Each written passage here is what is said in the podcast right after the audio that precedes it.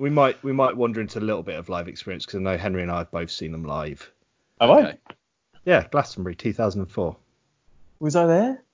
Yeah, it was the year that you and I went. Were you drunk? Were they? Did, were they headlining? Yeah. We were stood up on Oh. the because we did disabled field and we stood up on the disabled stage because it was the easy, it was the best view and we we could legitimately stand at the back of that stage. Oh, yeah, we did. Yeah. Shit, I forgot about that.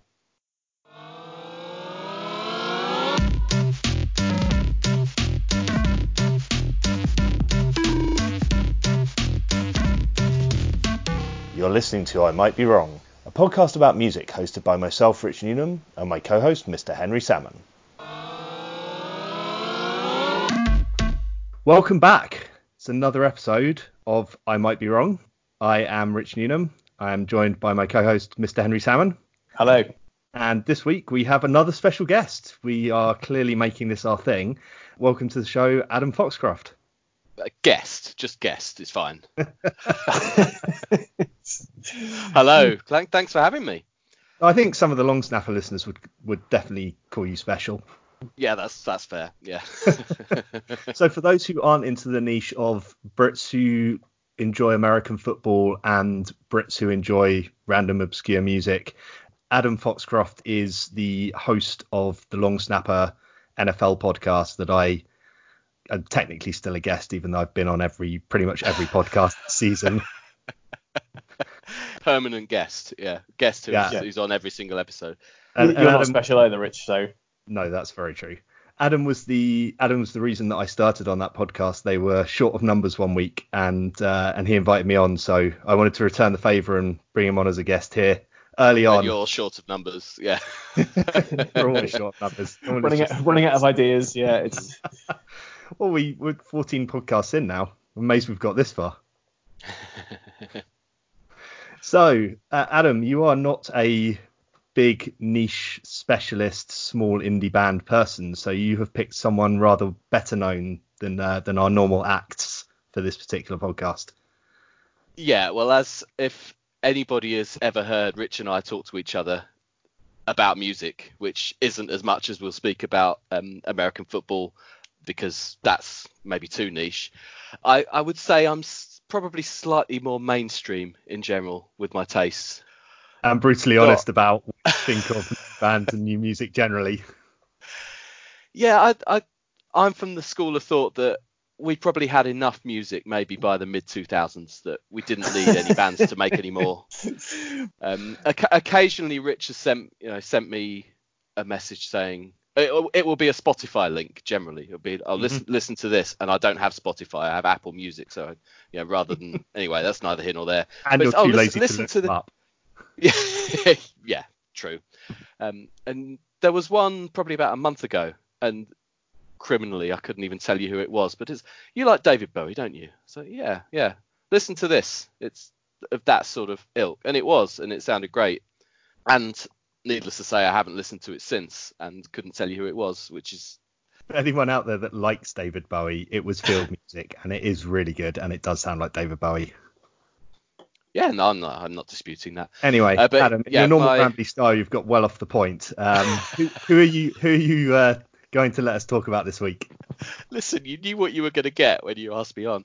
No, I'm going to talk about one of the, the greatest stadium bands in the world. R E O, no, R E M, R E M, and um, they they to me were, I mean, my my introduction into music and music tastes probably isn't conventional. Like a, a lot of people, it's just listen to stuff as you're as you're young and you're you're getting older and you listen to whatever's on the radio. And I did a bit of that, but I had I had a friend at school when I was probably 12, 13, and we were just talk, talking one day, and I sort of said, actually actually I don't really know what I'm doing here. Can you give me some pointers? What give me a couple of bands that I should be listening to? And the first one he came up with was REM, and yeah, I knew some of their some of the stuff that had been on on the radio. Obviously, like Shiny Happy People, Losing My Religion, and the their more famous stuff. And I thought, yeah, that's familiar. Yeah, I really I really like that. And then yeah, bought Out of Time and Automatic for the People were, I think, the most two recent albums at the time, and bought both of those pretty quickly. And but yeah, yeah, actually, I really like this. And then you quickly get realize that yeah, there was there's some other stuff of a similar style, but yeah, at that time, they would easily be my favourite band to listen to. Um, So were they your were they your first ever kind of bands that, that you started to enjoy?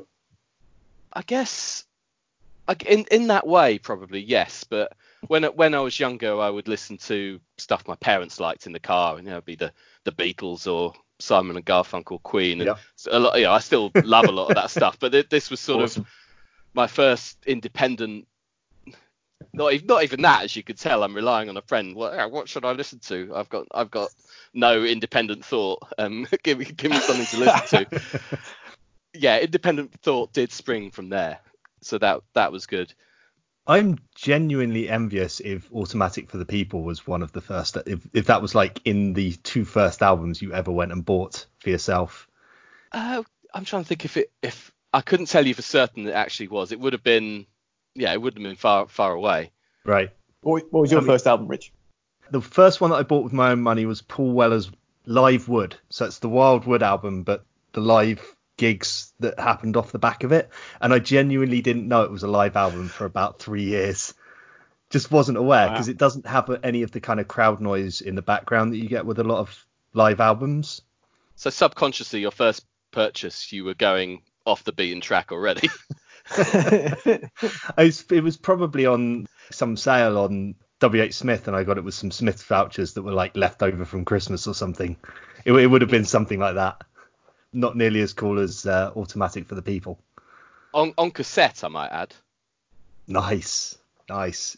Yeah, I don't think I ever bought any albums on cassette. I think I only I got gifted a couple at like Christmas or whatever, but never never bought any for myself. Straight onto CDs. Everything on cassette was bootlegged from somewhere. yeah, You just buy like I was- ten I packs was- of the blank tapes. yeah, um, yeah, I had a I had a Nirvana bootleg, and I think it was it was Nevermind, and I think it was about the tenth generation recording. So it had gone from tape to tape to tape to tape, and and you couldn't really hear anything. It was this kind of there was so much background noise you couldn't really work out the song from the static, but I still loved it. It My version, my, amazing. my copy of Nevermind. That's excellent. Just Um, to be clear, I did purchase like the official cassette with like the the black album cover, but it's obviously on a cassette it's the wrong shape, so they have, it has a different design. Uh, the but long fold out sleeve things that you'd have. portrait, yeah, yeah. Oh yes, yeah, yeah. Oh, it's all coming back to me. Although you- I um, presume you I still have the our- cassette. Oh no, I don't. I- No, no. I don't have. I don't have any CDs anymore. Like they reached a point where we just decided everything everything's digital now, and I regret this. This is probably only five six years ago. W- One thing REM did or didn't do was put lyrics in their sleeves. I think they're one of the few artists that didn't. So if you got an REM album, I kept. I remember I when I bought New Adventures, and I was like, yeah, New Adventures. I want to unfold the sleeve and look at the nothing. There's nothing there. They just didn't do that. Well, that that was a, that's a problem of for automatic for the people because the Sidewinder sleeps tonight. I I don't think I'm certain to this day what the lyrics are in the chorus. So apparently this was a running joke with REM about the fact that Michael Stipe kept screwing up the, the like the pronunciations and the actual words. So he runs. Is it "Call me when you try to wake her up"? Sounds more like calling Jamaica or something along those lines, or calling Chadawaka or something like that. It's like I have no idea what he's trying to say there. Um, Yeah. But there's a there's a bit where he says um, a reading by Doctor Seuss, and it, he actually pronounces it Zeus, and then chuckles as he starts the next line because he's, he's like busy laughing at himself. Awesome. He's a, he's an interesting character. Having seen having seen him live at Glastonbury, he did spend about a third of the gig just preaching to the crowd rather than actually doing songs, and the set was a bizarre. So Henry, you you were there for that. Allegedly. As we were discussing earlier, I don't remember anything about the set. I, I have no idea why I've forgotten it, but I've forgotten it They- completely. they played loads and loads of stuff from the 80s, early 80s albums, and only really played about three or four of the hits. that gets that gets people's goats up, doesn't it? I does, don't mind it. it? I don't mind it if it's like if you're going to see them, if you're paying money to see them at one of their own gigs, I'm fine with it. But if you're playing a festival set, play the fucking hits. play the hits because most of the crowd don't know most of your stuff and they just want to hear you do Sidewinder Sleeps Tonight and Everybody Hurts and all that stuff. That's a fair shout, actually. If you're if you're yeah, as as you know, I'm not a gig person, but if you're if you're the sort of person that likes sleeping in mud for a weekend and you go to something like Glastonbury, then what you you might see 15, 20 different bands on a weekend, and you want to hear stuff that you stuff that you know and you're going to enjoy. Uh, Obviously, you would like to discover some things as well, but yeah, yeah, exactly. It's the I headline saw, yeah, I saw Bob Dylan play in the afternoon on, in Glastonbury. I can't, I don't know what year it was, but he um, went on stage. He played all his all his new stuff, which no one ever knows. Refused to play any of the old stuff. He was drunk, and a crowd of about twenty thousand just disappeared. And by the end of it, there were there were grown men kind of upset and shaking their heads and walking away. And Dylan was singing something new on an electric guitar and basically going "fuck you" to the whole crowd. but he's that kind of character. There are certain characters where they just they just want to do their own thing, and they're almost like pushing back on the fame, fortune, crowd pleasing thing at a big festival. And you were fortunate. So Adam, you won't know this, but Henry grew up in Frome in Somerset, which is close enough to Glastonbury to get an invite for the is it the Sundays that they always Yeah. give you tickets for? Yep. So you went to a bunch of them when you were growing up and saw all sorts of random people. Yeah, my, my first my first gig, oh my first ever kind of evening act I've ever saw was Radiohead playing OK Computer for the first time at a festival set. So that was awesome. Not a bad But- start. It, it, it was pretty good. It's kind of if you look at the kind of the top Glastonbury set list of all time, that 97 performance will will be on there. So I was watching them going, oh, live music's pretty cool. I like this. Yeah, that'll um, hook and you in. I had no idea that I'd basically gone in at the, the kind of high point of my entire gig career on the very first night I watched music. So that was nice. So any any particular tracks that you pick from from this album as as favorites, or is it just it, it's more of an album I listening experience for you? there were one or two duds, I would say, but most most of the album I think is absolutely terrific from the very start and Drive, which probably isn't what isn't one of the. sounds ridiculous for me to say, but this isn't uh, one of their big hits or anything. But it just and it's just a little bit. I suppose sort of a lot of REM is slow, minor key, dark in places, and uh, this this is that, but it just had a bit more bit more to it. Absolutely love the start, and and it's bookend. The album is bookended, which is definitely a word, pretty well with, and you've got Find the River at the end. Um, Yeah. And you've got may, maybe even the the best two tracks on the album to start and finish. I would say. I mean, Everybody Hurts is absolutely terrific. A bit more famous, uh, but that like the amount of the amount of pain there, and as a as a stupid teenager, it speaks to you a bit, probably in all the, in all the wrong ways. But uh, yeah, abs- absolutely love that. Um, then night swimming as well. I Love, that Night track. Swimming. So Night Swimming's- good.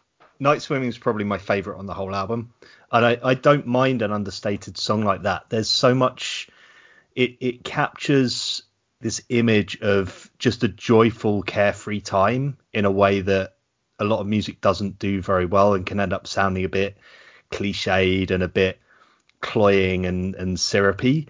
But it, it's this simple hymn and the piano and just this beautiful, beautiful melody. Yeah, They they do this again. So at my most beautiful, um, Oh yes. on Up is yeah. al- it's quite a similar song, and that one every time I hear that, just that that's an absolute classic. So if, if you if you don't know that song, but you know it's a piano Swimming- again, isn't it? And that, Yeah. exactly. yeah, yeah. exactly. I, I I was I was going to come on to Up a little bit because that's actually my personal favourite, but mostly because it was the first REM album that I owned, and so it's a little bit more of a. We've talked about this before. It's uh the first album that you really get into for a band can often be your personal favourite, even though it's not necessarily the best album that they've made. The interesting thing about night swimming, so obviously we do lots of research before these podcasts, and I wasn't looking this stuff up 10 minutes before we got on Skype. night swimming is a very specific memory that kicked off the whole song of them doing gigs in Georgia in in the kind of early to mid 90s and they'd be playing these clubs and and everyone's really poor. The clubs don't have any air conditioning. It's like 105 degrees fahrenheit um, and so they'd be playing these gigs and, and everyone be dancing away and sweating like absolute animals. And then they'd leave the gig and go to a place called the Bull Pond up the road. And there'd be like 50 odd people from the show who'd just go swimming in this in this nearby pond just to cool off and that's okay. the kind of starting point for that memory of this kind of amazing you know you'd have these big electric gigs and then go and do that and i just think that's really cool that is cool. It is. That is very cool. So I've got a good uh, random uh, things that will inspire inspire yeah. music. I've got a good up fact. Go for it. Back with our research, um, I found out about ten minutes ago, and I didn't know this. They um, their drummer left, so Bill Berry left just before they started recording Up. So Up and Reveal, and I think Around the Sun, they're all recorded without a drummer. So Up, there is no drummer on Up there's a there's a drum track.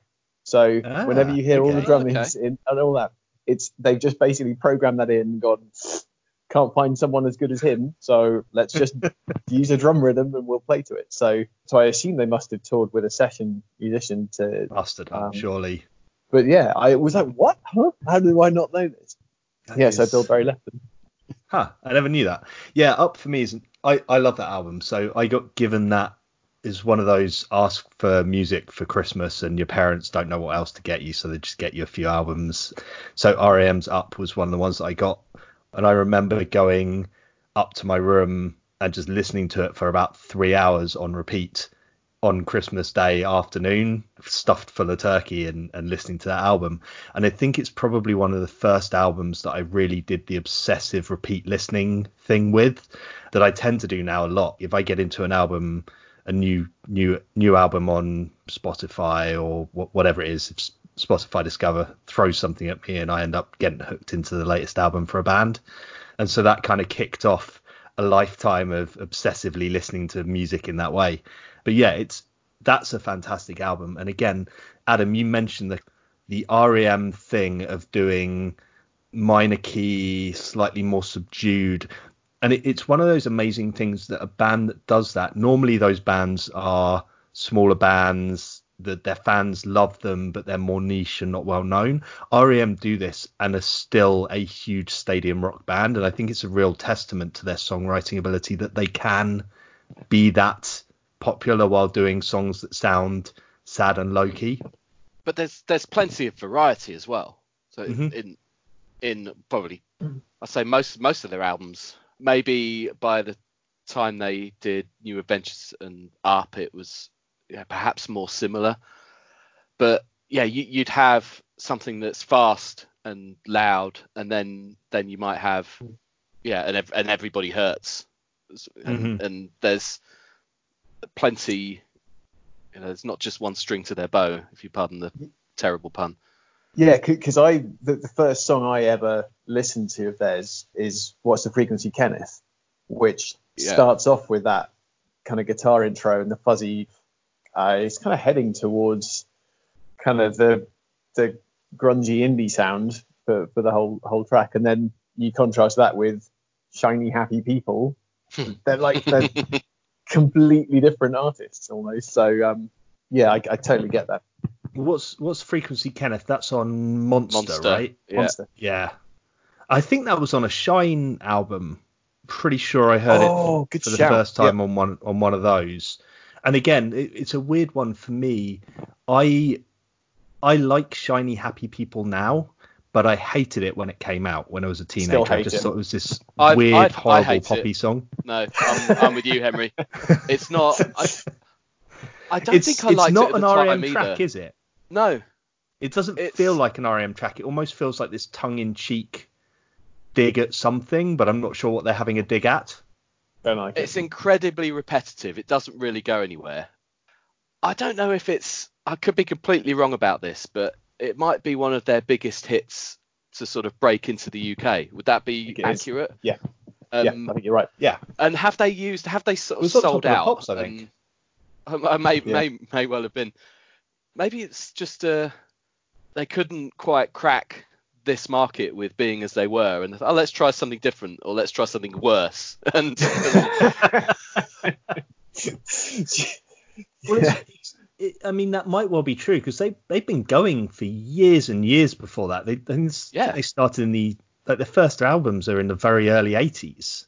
Things like yeah, so and I yeah, really haven't listened to those early 80s albums at all. So so Murmur got um got Rolling Stone album of the year. It's basically their, their first go at an album. They they Right. put it out. It beat it beat Thriller as Rolling Stone's album of the year. So Michael Jackson's like kicked into second place by an album Hmm. which and Mur- Murmur's pretty good, but I, I don't know it it Do kind have- of you have it's some- not as good as I because I only got into Murmur once I'd listened to their the stuff in the 90s and then went back. Do you have it's- any One of- outstanding tracks from Murmur? Any stuff that we should be listening to on there? No, no. All right, maybe I'll Um, throw a track or two onto there onto the Spotify playlist from there. Radio Free Europe. I'm just, I've just, I have to full full disclosure. I've googled the track listing, but Radio Free Europe is the first one. Um, that's worth a listen. Cool. All right, we'll stick that one on there then. But Henry, you you wouldn't agree with either of us on REM album. You you you picked a different one. Uh, yeah, I did. I went for New Adventures in Hi-Fi because it's, I think it's the most REM REM album. So it kind of gets the the best of their their early work of being. I, I guess it's quite it's quite detailed. It's quite a lot of the tracks on there sound like REM tracks basically. But Yep. the reason that I, I don't think people really like it is because it doesn't start very well. So the first couple of songs on there are a little bit bland and it kind of plods along. But if you go, if you listen to New Adventures and start at Bittersweet Me, so Bittersweet Me is probably the most REM of REM tracks ever, and and then the, the last half of the album is amazing, and it finishes with Electrolite, which was on top of the pops, I think, and is a, quite a well-known song. It's a brilliant, And that's a brilliant that- song. Yeah, that that second half of the album is so good that I just I think it's my favorite album just because of that. Yeah, I really like. I think it's Ziva is the track that I really like on there. It's another one that's a bit of a a bit of a random one. That and E-Bow the Letter is a fantastic song. That's, But yeah, yeah. I, I Yeah. don't know that I've listened to New Adventures in Hi-Fi nearly as much as I have Up and Automatic for the People. There's a track on there, so Be Mine as well is on there, and listen to that, and it just starts off quite quietly, and it just builds up and builds up, and you can feel like the king of the world if you're listening to that walking down the street. So that's a good one to to, to try if you don't know it.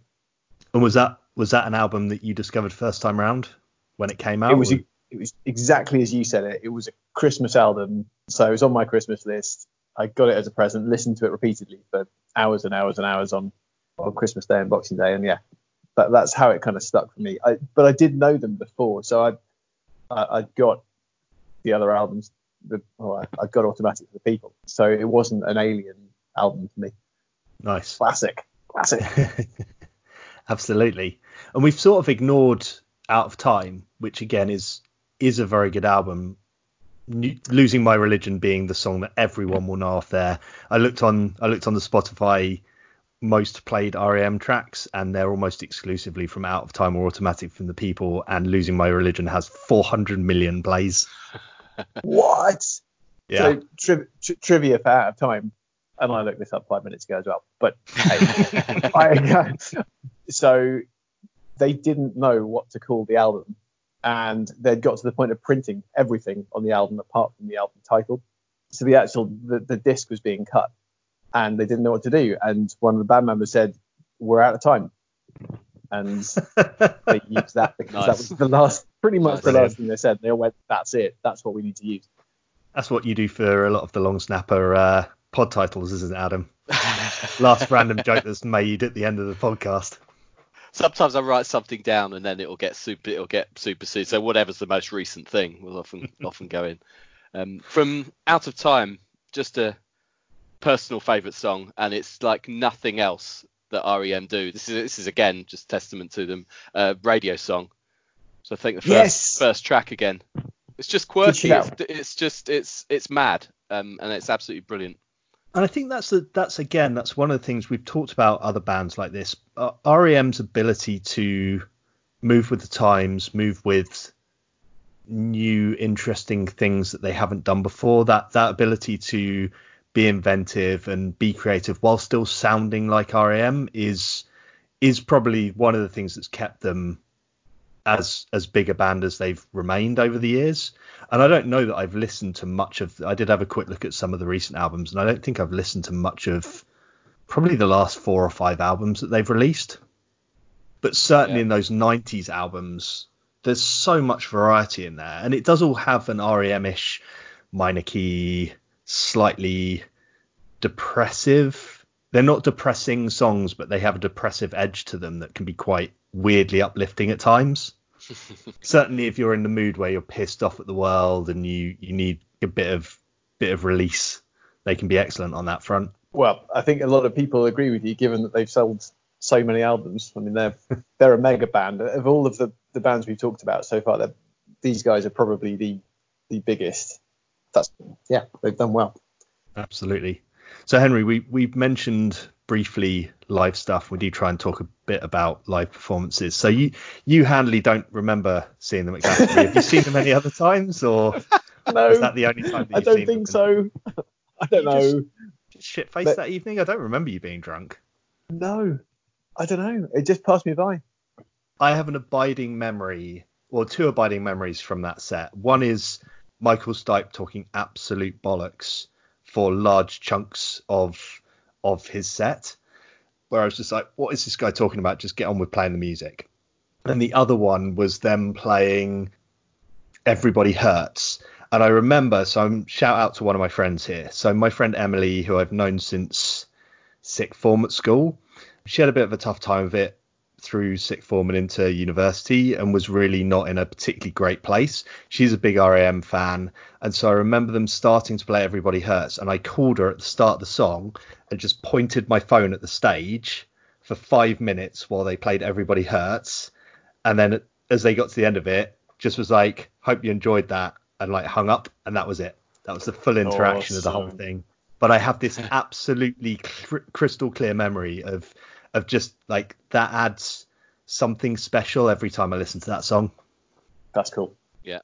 So I was going to say, if there are there any other bands that you've got into from learning that you liked REM, but doesn't sound like that's really how your brain works on this stuff.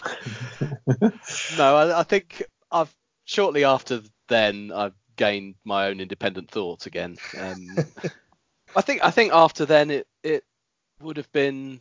I don't know if this the word Britpop is is banned on your podcast or if is No. is, is that too. Uh, I'm not even sure it's an accurate word, um, but it became a it became a thing, and Oasis Oasis ahead of Blur for me. Although I'm not so not so sure I'd say the same now, but definitely at the time. And that sounds weird for a southerner to say. Like i- if it's a north south thing, I don't know, but um, it was it was definitely Oasis way ahead of Blur at the time. And yeah, from from there sort of pulp, um, loved um, a, a different class and yeah, common people when you I first heard that.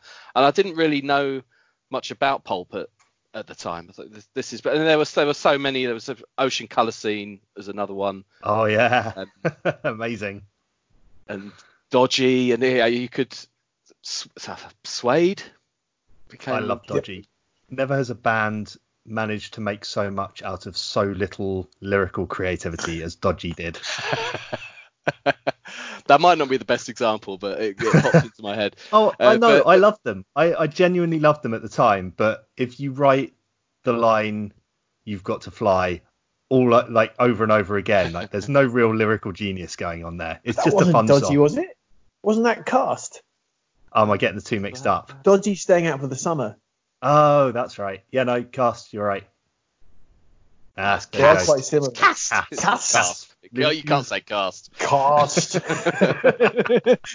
Nice. So really, the Britpop era is what that led you into. Just just discovering more, listening Yeah, to more yeah. contemporary bands at the time, and then basically just staying in that era for the rest of your life. yeah, essentially. You you mentioned it's funny. You mentioned the Shine album. Yeah. Um, I definitely bought a few of those, and that was, Yep. and I've heard you talk about this this on the this podcast before, I think, or or maybe outside of this podcast, but it introduced you to other things. hmm Um, Yeah, definitely. you a, a double CD. I was into CDs by then. I've moved on, moved on from cassettes. uh, but you'd find, you know, there might be 20 or 30 different new new artists to discover on one of those. Yeah, and I think we had we had a bit of a chat with with a friend on on this front, and I think we might actually expand this out to talk about some compilation albums and film soundtracks and things like that were influential rather than just limiting it to specific band albums. And for me, I definitely want to sh- talk about a couple of the Shine albums if we do do that. Just just a brilliant way to. There's not anything like that now, I don't think. I guess you've got Spotify, which will just throw all sorts of stuff at you. Well, people people don't buy music like that anymore. No. Um, you know, it would be, you know, I would go, uh, you know, as a as a teenager, I would go to Our Price, Our Price in Bishop Stortford, Mhm. wander in there, and you just and you browse stuff, and and you discover music that way. Yeah. It sounds ridiculous now. You know, Yeah. the, the idea that you, you might buy something and not really know it. Um, now you can obviously Mm. it's Spotify, Apple Music, whatever you li- you can listen to whatever you like and try it out for kind of for free, and you just there's no commitment to a purchase. But back then it would be, and the price was higher back then. It, would, you know, it might be fifteen pounds for a new album, yeah, and as a as a poor teenager, that's a a considered purchase.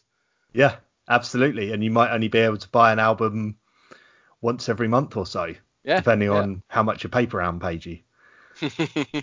But but that's no, that's exactly it. I mean, I remember it was it, we've talked about it briefly in the podcast before, but this lottery of you'd hear two or three songs off Shine CD or off the radio or whatever, and then you'd go out and you'd buy the album and be utterly disappointed. And Henry, you mentioned the garbage. you went and bought a garbage CD off the off the, the back of one track.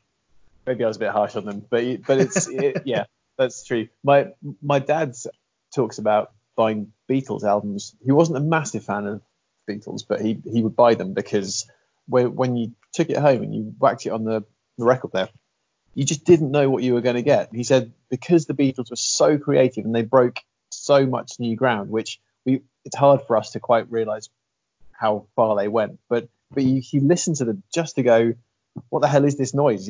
Sonically, they were so different, but you just it, you paid your money and you've got something completely new out of it. this might not be the time to talk about the Beatles, but have you ever listened to Revolution 9 all the way through? Yep. Just Oh. to see what happened. I'm not saying you're going to enjoy it, but I think it's something that you should do. There's an insight into how messed up things probably probably were. Well, that's, I've not done that- what. I, it, what what is this? Explain. It's this is on the White album, and Yeah. it's about it's it's eight minutes of just nonsense. It's just noise, and there's there's okay. it, it, I'm guessing they were in a state they were ludicrously successful and they were arguing with each other and probably didn't care. And it's just like we could just I could just release garbage. Luckily, luckily the rest of the album's amazing and it, it you could you could skip past it in this day and age. But I'm pretty just- sure that is a co-written Lennon Yoko Ono track. I think it's when he was starting to write experimental stuff with her. yeah, this that was beyond experimental. it was just just craziness and all. I have issues with the White Album. I think it shouldn't be a double album. It should be a single album. Then you can cut out all the crap and just have an amazing one one record album. this is we're definitely going down a tangent here, aren't we? This, I, no, I, I think 80 percent of it is immense. Yeah. Um, and I'm I, not sure uh, I'd go actually, that high. okay, well, Maybe we'll have you maybe back on to talk about the White Album. Okay, that's a deal. when we get to when we get to the Beatles. I've got we've been talking about this. I think we'll end up doing multiple podcasts on certain artists because they're so influential on our tastes and we'll want to talk about specific albums rather than just trying to cover 20 years of Beatle career in one go, which could just end up being a mess. It will almost certainly end up being a mess anyway, but at least we can be a little bit more structured. cool. Well, that was really interesting. Thanks for joining us, Adam. I would hope we can have you back on at some point in the future if you're up for it. I would love to. Yeah, that's Cool. been good fun.